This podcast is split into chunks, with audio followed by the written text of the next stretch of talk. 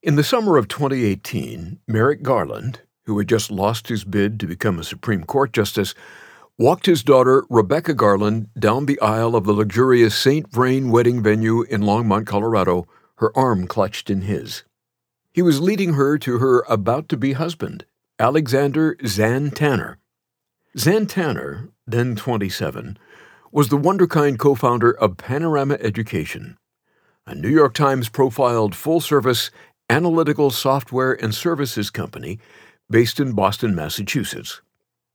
A millionaire and a Mark Zuckerberg acolyte, Xan Tanner sat at the pinnacle of what was increasingly becoming the height of liberal fashion Yale grad, big tech CEO, education activist. But what was behind his fortune? The New York Times may have described Panorama in cagey language in its coverage of the Tanner Garland wedding, but the reality is that Panorama Education is not a software company at all, but rather an educational technology company whose lead business model is data, particularly data about children. Along with his fellow Yale graduates Aaron Feuer and David Carroll, Tanner created a student surveying platform that focuses on the mysterious concept of social emotional learning, which Panorama defines rather vaguely as supporting the whole student. Yet what's curious is his quick rise to riches. There's nothing technologically savvy about Tanner's product, which could have been created on SurveyMonkey. Yet, strangely, Zuckerberg chose Tanner out of many potential investment opportunities and elected to fund him. Tanner ended up raising more than $16 million personally from the tech billionaire and 76 million from others by using Zuckerberg's name between the years 2017 and 2021, as Forbes reported. Zuckerberg had a very intense interest in fixing public schools, and his $1 billion startup education fund, which he established in 2012, was actively looking to invest in educational do gooders like Tanner. The fund was made to improve education for the nation's most underserved children. Zuckerberg and his wife Priscilla Chan believed that they could solve education in America by leveraging what he knew best the power of big business.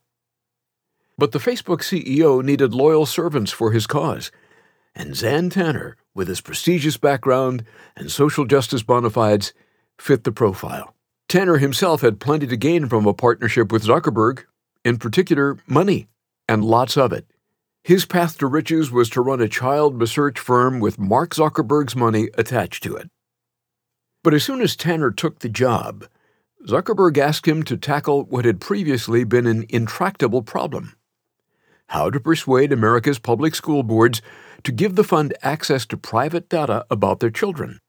After all, the last time Zuckerberg spent big money on education, in a widely publicized takeover of the Newark Public Schools in 2012, he watched his $200 million disappear into a black hole of mismanagement and graft. There was 20 million that went to consultants, who received in general $1,000 a day for carrying out various management reform efforts, wrote Dale Russakoff, a journalist who documented Zuckerberg's attempt at school reform. Another 89 million went into a teacher's contract, which had little direct effect on learning. The New York Times excoriated Zuckerberg's gift as one that slowly melted into an ocean of recrimination. The national embarrassment convinced the fledgling philanthropist that he should exert his influence in subtler, more under the table ways in the future, and one of those ways was through conduits such as Tanner. Still, how is the young Yale grad going to get his foot in door with the notoriously hard to crack school boards?